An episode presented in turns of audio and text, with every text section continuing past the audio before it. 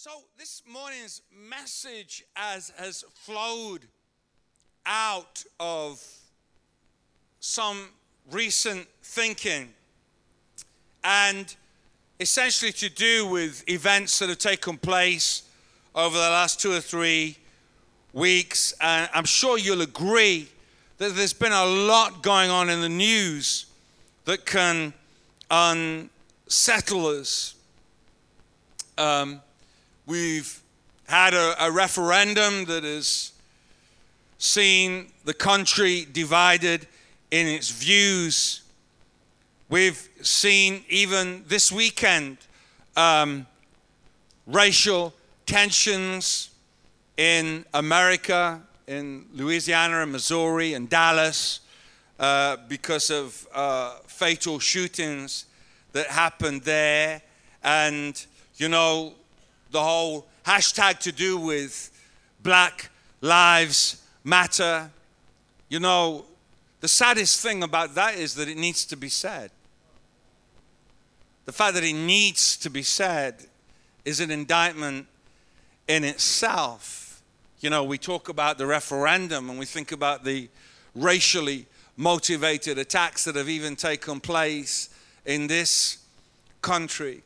And you know, I, I like like I said, you know, like it shouldn't need to be said. And like if there's any place where it shouldn't need to be said, is in a room like this, in a gathering like this. But let me say that if you're a follower of Jesus, there is absolutely no room in any way, shape, or form for any racist or xenophobic attitudes. And if you find racist or xenophobic attitudes in your heart, the route to dealing with that is not denial, not pretending that they're not there, but bringing them to Jesus. They exist because of a wound that is in your heart that Jesus is able to heal through repentance. But there is no room for us to be to call ourselves a follower of Jesus and to have those kind of attitudes in our heart. So we've had a lot that, you know, can unsettle us. Politically, things have been in turmoil. We've had resignations, we've had treachery, there's news of illegal wars, there's the fragility of our politics has been once again exposed. And I think that it's not like most of us are like overly shocked, but when we see it in its reality and its starkness, we, we become shocked by it all over again. And it's so easy to feel disempowered, so easy to, to just react. And uh, uh, Tando said in the first service today that, that, that essentially it affects our confidence. Um, I believe that as, as Christians, we need to think about how we respond because I don't believe that we should just retreat and say, well, that's it. I believe that there is an appropriate response. And essentially, I want to speak to our confidence today. I want to, I want to speak to what I believe the Spirit of God wants us to understand from His Word about our place in all this. Because I suppose the easiest thing to do in something like this is look for the exit door think, well, this, you know, what can I do? There's nothing I can do. This doesn't affect me. Uh, or it affects me, but I, I, have no power to do anything about it. Whereas I want to suggest something different. There are two words that I want to bring to you this morning, which is kind of a working title to do with invasion and transformation. Invasion and transformation. See, I want to point us to a very familiar scripture. I think it has to be one of my favorites because it is so powerfully important in our lives. Kind of if you don't get this, you're going to be you're going to be struggling. Romans 12 verse 2 says, "Do not conform to the pattern of this world." I love, what, I love the way uh, J.B. Phillips puts that. He said, Don't let this world squeeze you into its mold. Don't let this world squeeze you into its mold. In other words, don't let the world pull you down to its level. But be transformed by the renewing of your mind. Then you will be able to test and approve God, what God's will is, his good, pleasing, and perfect will. So, you know, I love that because this is essential. The gospel invades my life. It has to change my heart, but it has to change my mind. It's in fact, it's not just a change, it's a transformation. Now, the, the, the caliber and quality of that transformation perhaps is a little lost in that verse. But if we understand, and, and just forgive me for a moment, we've just got to go back to the original language. When, and you've heard me talk about this before, about transformed. Uh, coming from the word metamorpho, from which we get the word metamorphosis, that, that, that God is looking for a metamorphosis in our thinking, for our, our thinking to be utterly, profoundly transformed. Well, there are three other times this word is used. Twice it's used to describe when Jesus was transfigured before his disciples. You remember when his clothes became like white and there was all like it was used in, in that, it was used in regard to the transfiguration. And then it's also used in regard to how Jesus transfigures us. And I want to just draw your attention to that in Second Corinthians 3. And I'm going to read it in the message version because it just puts it so nice and simply. Uh, 2 Corinthians 3, verse 16, it says, Whenever, though, they turn to face God as Moses did, God removes the veil. And there they are face to face. They suddenly recognize that God is a living, personal presence, not a piece of chiseled stone. And when God is personally present, a living spirit, that old constricting legislation is recognized as obsolete. We're free of it, all of us. Nothing between us and God. Our faces shining with the brightness of His face. And so we are transfigured, much like the Messiah our lives gradually becoming brighter and more beautiful as God enters our lives and we become like Him. So there is a transfiguration, a transformation that takes place in our thinking. And there is a suggestion here that even in the way we look, so utterly deep and profound and overwhelming is the presence of God as it invades our life. It transforms us, and we are transfigured, much like Jesus was, in that the evidence of the presence of God is actually, it can be seen on us. Have you, have you ever seen somebody who's just carrying a sense of God and and there's just something about them. There's just some uh, something that is profoundly beautiful. And, and I love that this scripture points us to the fact that the gospel has the power to change our whole life, all our life, in that, in that we, we, we, we should be experiencing, as we experience more of God, there should be an ongoing transformation in our lives. I don't think I can emphasize this enough my salvation, my walk with God, my my life being impacted by God didn't just happen one day 30 years ago. That, that if I'm pretty much the same as I was back then, except now I go to church, then there's something wrong. Because the Bible points us to a fact that, that there needs to be an ongoing transformation in my life as God is at work in me, as God is changing me, as God is, is, is exposing me to more of His presence and shining His light on the areas of my life that need to change, that I become like Him, and as the, as the scripture says there, becoming brighter and more, more beautiful as God enters our lives. I also feel that that scripture separates us from religion. It removes the veil. It separates us from the piece of chiseled stone that we, we call God and introduces us to this living spirit.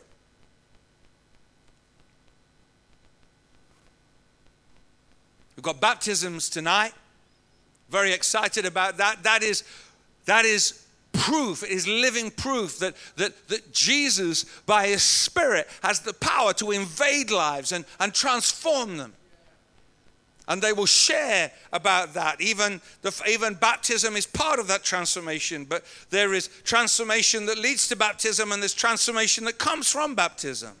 And then we who are transformed by the power of, through, uh, of Jesus Christ, we become transformers. So we're not just meant to be transformed, but through his life invading my life, I now have the power to transform environments around me. Let me unpack that a little bit. So, in, in Genesis chapter 1, verse 28, it says this God blessed them and said to them, Be fruitful and increase in number, fill the earth and subdue it. In other words, have dominion over it, rule over the fish in the sea and the birds in the sky, and over every living creature that moves on the earth. So I, I want to point us to the, to the fact that God presented man, God gifted to man. He, he gave him an incredible environment. He said, Look, this is, this is for you. There is, the, the, I, I want you, I want you to to understand that the, that the fish in the sea are for you, and the birds in the sky are for you, and every living creature that moves on the earth is for you. But you must also understand that God intended man to influence the environment that he was placed in. What does he say? He said he blessed him. He said, Be fruitful and increase in number. There's a difference between being fruitful and increasing in number. They can look like the same thing, but we need to be fruitful and increase in number. Fill the earth, subdue it, rule. God was giving man a job to do. He was saying, influence, tame your environment, make it submit. So God gave man an environment when I talk about man here, I'm not talking in a sexist term. At this point, it was man and woman together. But, but, but God gave man and woman an environment and says, I want you to influence it. I'm giving it to you, I'm placing you in it, but you're not, you're not just meant to, to let life happen to you. You are supposed to influence the environment that I'm placing you in.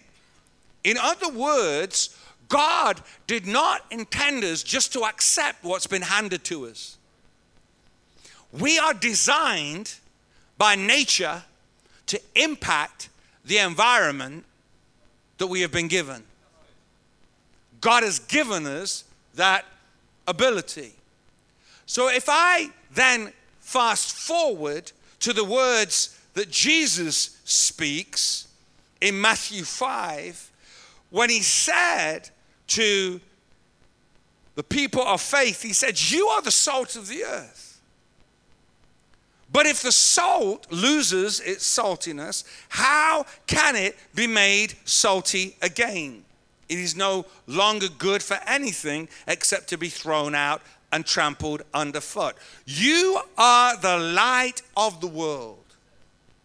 A town built on a hill cannot be hidden. Neither do people light a lamp and put it under a bowl. Instead, they put it on its stand and give it, and it gives light to every, everyone in the house. See, Jesus didn't say, You will be the salt of the earth. He says, You are. And I just want to I just want to point us to something because we we tend to listen to stuff like that and we put it to, we compare it to things we relate to. Well, you see salt to us is something we put on our chips. Because that's the that's the audience that this is coming to now. But those comments that Jesus made were going to a very different audience. When they heard that, they heard something quite different. When they heard, You are the salt of the earth, they heard, Wow. Because you see, salt in Jesus' time was very valuable. Actually, being called white gold at one point. In fact, it was so valuable that Roman soldiers were paid with salt. And it was called, uh, it was called salarium from which we get the word salary. So because they were paid in salt, you you you are given a salary because some people were once paid in salt. In fact, that's why that's where we get the phrase from, he's worth his salt. You're getting all this for free. This is just thrown in, just absolute bargain. It's amazing. He's worth his salt. That's what it means. When he says he's worth his salt, he's worth what he's being paid. So when Jesus was saying that, his hearers were hearing, wow, we're valuable. We are, we are people of value. He was also under, uh, communicating, of course, that salt irreversibly changes its environment. Whatever it comes into contact with, it changes, is impacted by.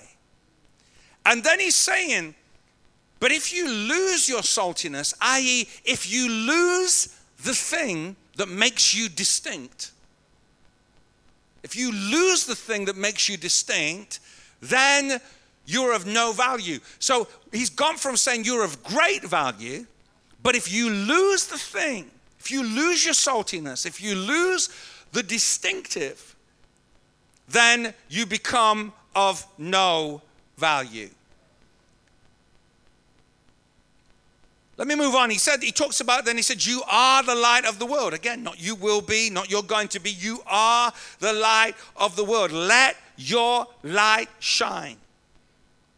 Just let it happen. He said, It's not about trying to shine, it's about letting the life of God sh- uh, shine through you.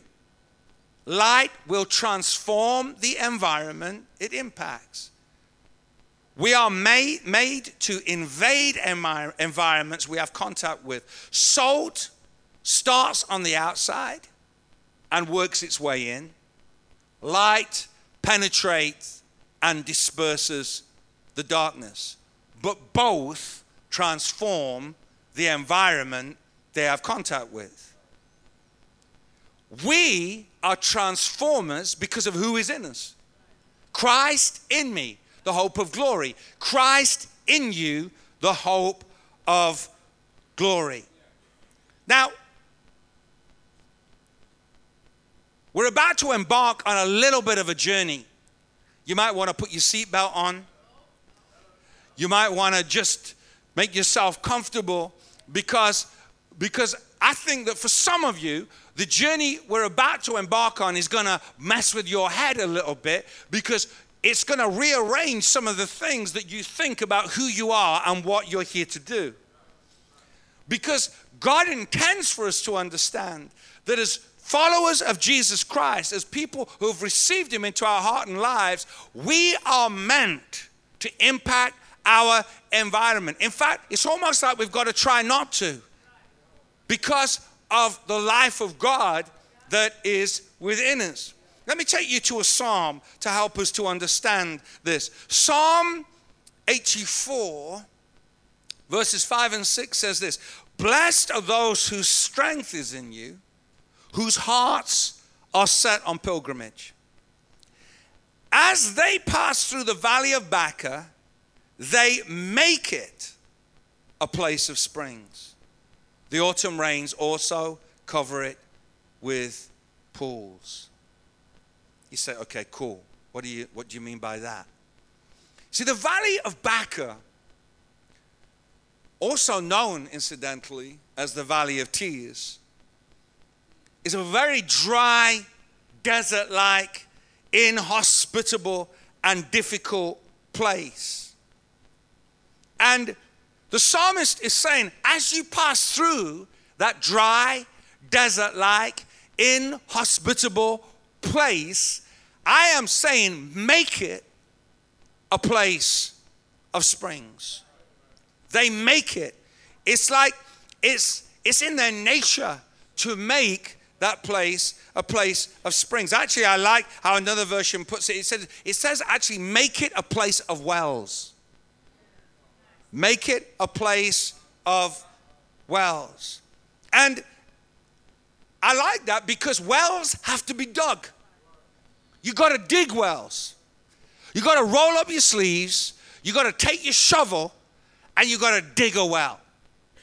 You got to put some effort in. Now, essentially, if we just rearrange the word in a little bit, what the psalmist is trying to say is here, right now, we have a place that rejects water. But I am asking you to make it a place that receives water.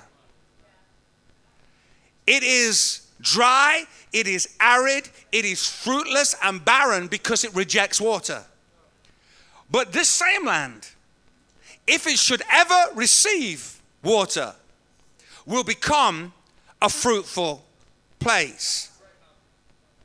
In fact, in the original language, you could actually legitimately say a place irrigated with fountains. I love that. A place irrigated with fountains. See, I think the devil is scared of this message. I know some of you might be thinking, ah, well, I don't know, I don't know what he's on about already, you know what I mean? But I, I know that what I'm preaching this morning, the enemy doesn't like. I know. Maybe that's why some of you are finding it hard to concentrate. Because the truth is, if the people of God ever got hold of this, if, if they under, ever understood the power of what I'm talking about this morning, then, then we would understand. If we ever got to understand that greater is He that is in me than He that is in the world, that I am meant to influence my environment, that I'm meant to change the world, that I'm not, I'm not meant to run and hide from everything that goes on. I'm not meant to retreat and become small and blend with the background that actually I can make a difference, that is a dangerous message. You see, the enemy is very happy actually for you to come to church. Because if we're all in here, it's safe. He's safe. He, what he's scared about is us getting out there. He doesn't mind us being in here because, oh, thank God, they're all in one place. They're, they're just focusing on themselves, they're focusing on, on God, but they're not really doing anything. But if ever we got it in our heads that we could go out there and make a difference, suddenly we've got a very dangerous message because now we're not just together in one place. Now we've got an understanding that we can invade and transform through the power of God. You see, that's the difference between religion and what Jesus is trying to get us to get hold of. See, religion teaches me that God is good and I am bad. So, religion comes to distract me. It comes to disorientate me. It comes to it comes to stop me focusing on the things I should be focusing on. So, religion will teach me that I need to win God's favor, and I need to win God's favor by being a good boy. You see, some of us, we mark the fact that we've become a Christian by the fact that, you know what, I used to be a bad boy. I used to be a bad girl. I used to do this and I used to do that, and I don't do those things anymore. And so I'm trying really hard now to be a good boy. I'm trying really hard to get it right because when I get it right, I please God. And if I please God, then I, God will bless me because I'm doing what He wants me to do. And God will give me marks out of 10. And the more out of 10 I get, the more blessings I get because I'm pleasing Him, because my behavior determines how He blesses me. Now, many of us live like that as Christians, but we're living the wrong message. That is a lie from the pit of hell. That is not the way we are meant to live. It is a distraction. It is something designed to get you off course. It is designed, something designed to stop you being who you could be. Because if, if the enemy can get you to focus on how bad you are and get you to focus on trying to be good, then you're not going to be out there. Oh my God. Oh my God. You know, like, the fact, the, the, fact is, maybe, maybe then, maybe, I don't know, maybe if we realize that I'm good not because I'm trying to be good, but because Jesus, through the power of the, the cross, has saved me and changed me and transformed my life. If I knew, then, if, then, then maybe I would stop trying to be better. Maybe I wouldn't find it quite as necessary to spend so much time going to conferences trying to be better trying to be more educated, trying to, what, what is it that I can spend so much time watching God TV, reading this, reading that, going to that conference, going, and I've got nothing against conferences, books, or anything else, or even God TV in measures. But the point that I want to make is that, that we, we, we need to understand what we have already what God has already done that is not going to change. I don't mind me going, you know, the, of course, of course, when we hear a message that opens our heart and opens my mind to the possibility of what Jesus can do through me, that's a different thing because that results in action. But do you understand that it could also be a strategy of the enemy to preoccupy us with trying to be better? Because while every can keep us together in one place, we're not out there influencing the world influencing our environment. Do you get what I'm saying?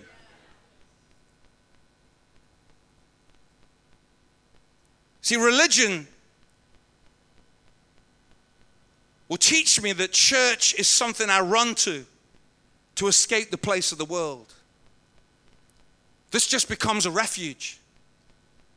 Because the reality is that life out there is quite bad, it's tough. You don't know about my marriage. You don't know about my family. You don't know about my work situation. You don't know about, know about my health situation. You don't know about this and that. You don't know about those things. You don't, you don't get it. It's tough. So I come to church because Oh my God, I need you. I need you because my life out there is pretty rubbish. I've got some horrible stuff going on in my life. And I need you. I need, I need to come. And here I find peace and, and I find hope and, and I find encouragement from my friends. And we sing a few songs and we gather around the word. Uh, you know, it's, it's like religion robs some anesthetic on my pain. So it means that I can come and I, I arrive in pain, and, and, and by the time I leave, I feel a lot better.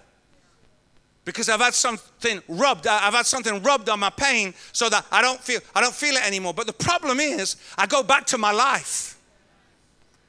And I get, and the pain is there again, and that, oh my God, I need to get to church next week because I need some more of that cream to be rubbed in. It's a bit like it's a bit like having a splinter on your finger. It hurts. In your finger, it hurts. Ow. Ow. And I get a cream and I rub it in and it numbs it and I can even press on it. It doesn't hurt anymore. And, and you say, wow, that's, I feel much better now. I feel much better. But the problem is, the, plint, the splinter's still there. Jesus deals with the splinter.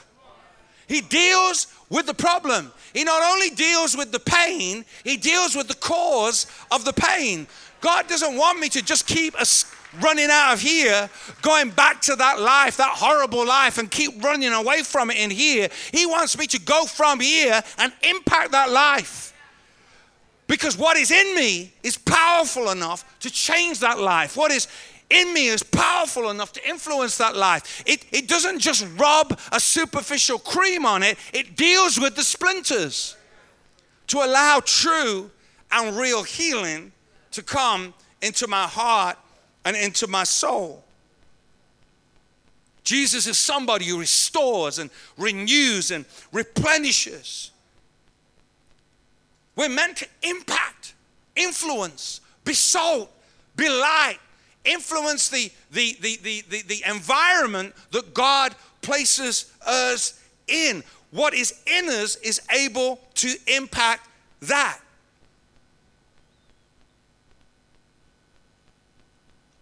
You see, the, the problem with religion is it gets me to focus on heaven. Stay with me. Stay with me. Because I can see heaven as a means of escaping hell or even escaping the hell I'm living in, that if I can just hold on, my life is hell, but if I can just hold on till Jesus comes, or if I can just hold on till I go to be with him, then then and, and, and, and I can keep running to the church to have a bit of anesthetic rubbed on and then go back to my life. But do you understand how that leaves you powerless? Because while I'm focusing on, uh, uh I'm, uh, you know, I'm on my way to glory, Jesus sets me free. I'm not doing anything about my life. I've got an escape plan. I'm not doing anything about the issues and the problems that I'm facing. I'm, I'm so busy focusing on the great escape that I forget to understand that I have the power within me to change the environment that I am in. That religion leaves me powerless. It gives me escape, an escape route. It gives me an escape plan, but it leaves me powerless to deal with the problem. I believe that what God has given us is so powerful, it can utterly transform the environments that we are in. The devil's got a lot to answer for because he has got us as followers of Christ preoccupied with our weakness and what we don't have and how we can't change things and how powerless we are, and, and we become victims. Religion reduces God to someone who will who we need to appease and he'll meet our needs. He, he becomes we get excited when he becomes the God that gets us a parking place near the entrance of the supermarket. God's good. Hallelujah. Oh my gosh. It was raining. I said, Oh God, my hair. What am I going to do? And you know what? Just as I was driving by, a car pulled out and I was able to drive in. Jesus is good. Hallelujah. God is good. And God gets reduced to someone who gives me a parking space. I just want to suggest to us that there are some more important things in life. Great if you get your parking space, but you know what? God is good, even if you have to walk from one, one side of the, the car park to the other. God is still good.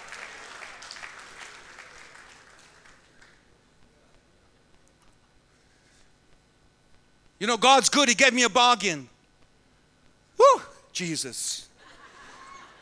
I went in and it was just, and the woman was just putting the sticker sale on, and you know, it's like, you see, God, God just becomes this the, the, the, God who meets my immediate needs. You know, He's there. He gives me, I get my food and I get my place to live and I get my clothes to wear, even better if it's a bargain. And He'll just keep me safe. Just keep me safe, Lord. Just protect me, protect me and mine until, until we get to heaven, until we get to be with you. And then we'll know we'll be safe. Then we don't have to worry anymore. We don't have to be scared anymore because then we'll be with you. And I want to say that is the devil is a liar.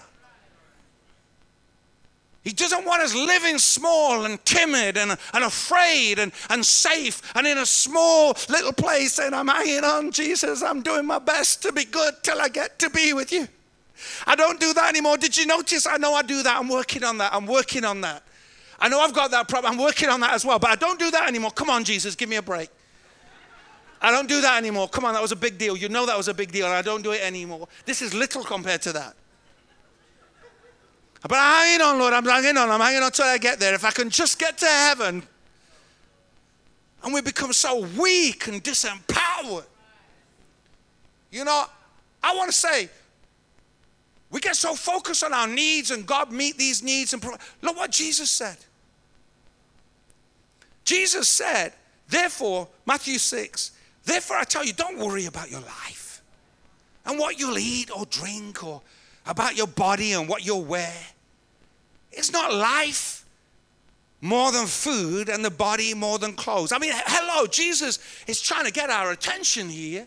He's saying, guys, you know, for you, you other people think about this stuff. You've got some more important stuff to think about.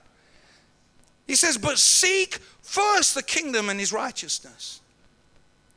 And yeah, all these things will be given to you as well. I know you need them. What I'm trying to get you to understand is when you follow me, you don't need to think about that stuff because I'm just going to make sure it gets to you. I'm going to look after you. I'm going to provide for you. I'm going to meet your needs. You need to understand do not worry about tomorrow, for tomorrow will worry about itself. Each day has enough trouble of its own. I've got that. I've got you. God is trying to get us to live to a different level. We're thinking down here, all small and little, and you know, we, we, we can't do anything. And God is saying, hey, wake up. You, you, you, are, you are living so tiny and hiding away. Do you not know who you are? Do you not know who you have? Do you not know who lives inside you? You're living like a timid little kitten, and there's a lion, the lion of the tribe of Judah who lives inside of you. We sing about it. We sing about him. My God is a lion. But we live like a kitten. My God is a lion, and he lives inside me. And he, there is some stuff that I'm not meant to run away from. I'm meant to roar at. I'm meant to roar at.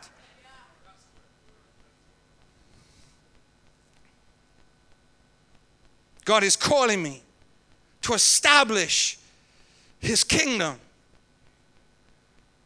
See, it's not about the great escape. It's not about just me getting out of earth into heaven. Oh God, oh God, I'm hanging on till I get there. It's, if we understand this, we understand that it's not our job to escape earth to get into heaven. Our job is to pull heaven down into earth. That's what Jesus told us to pray. He said, Thy kingdom come, thy will be done on earth as as it is in heaven, on earth as it is in heaven. There is something in me that is meant to pull heaven down to where I am. I'm not meant to escape where I am, I'm meant to transform where I am.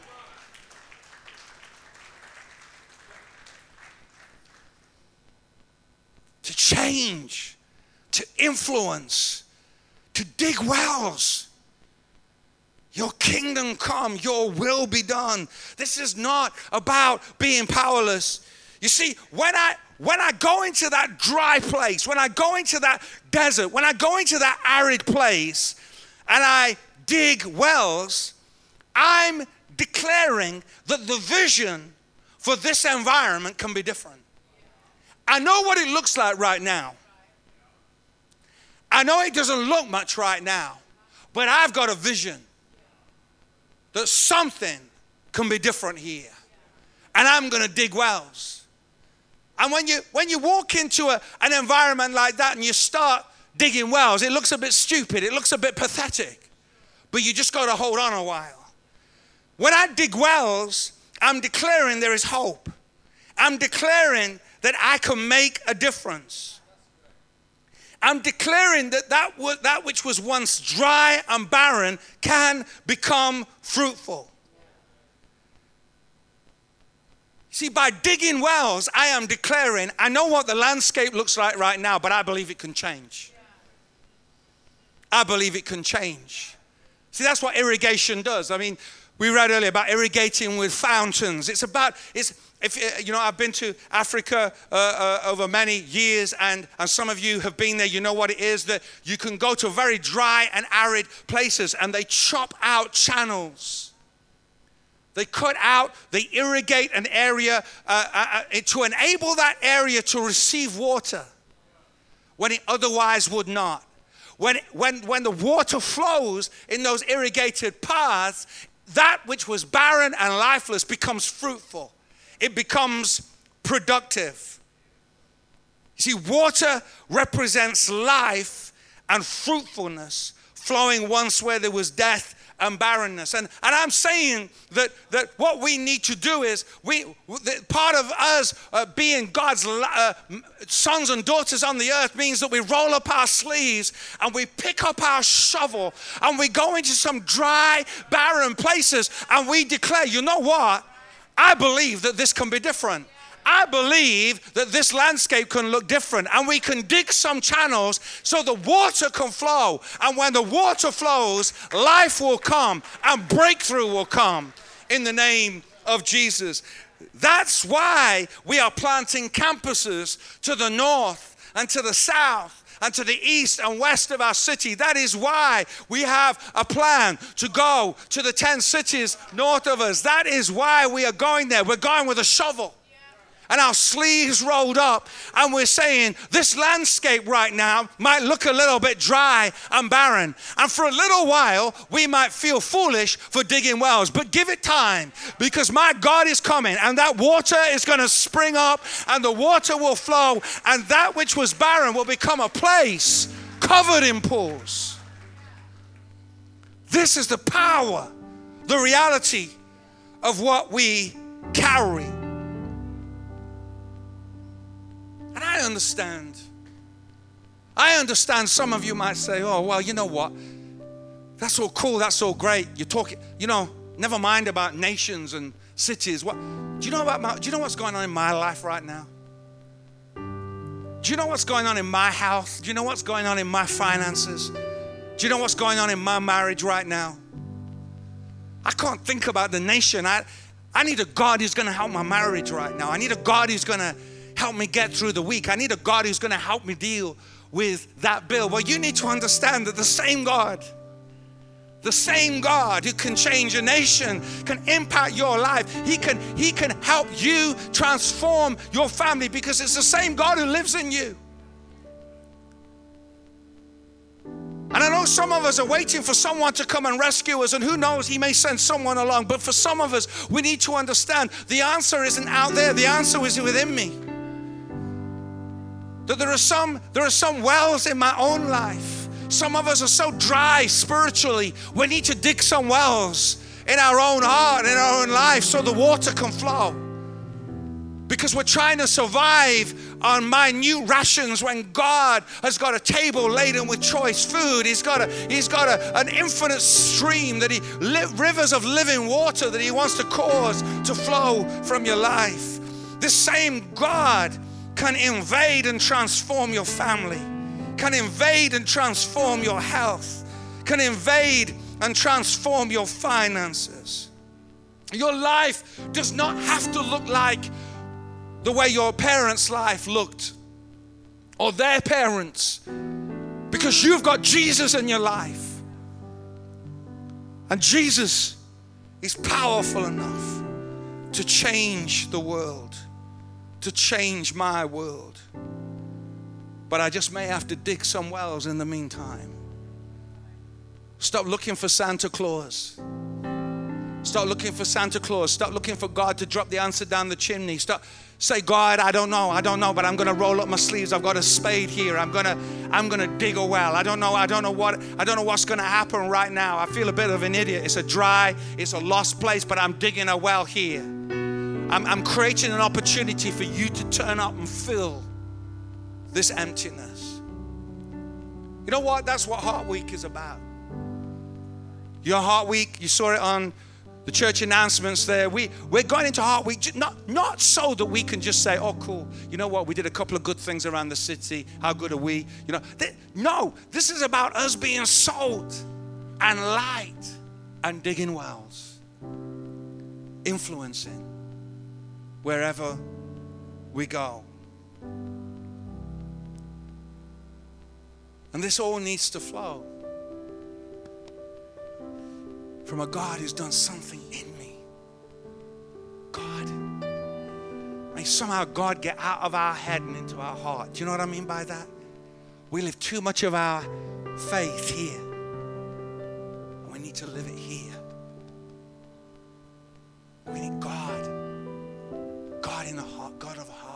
Heart, touching, reaching out. I think we've just made it so complicated. We've made it so complex. And it's just so incredibly, beautifully, profoundly simple that we take the wonder of what God has done in me and we allow the love of God to flow out to those around us, whatever that looks like. Salt, light. May God give you wisdom to know today, this week, where you can dig some wells in your heart, in the circumstances around your life, that God will come and flood it with His living water. His kingdom come, His will be done. In Jesus' name, amen.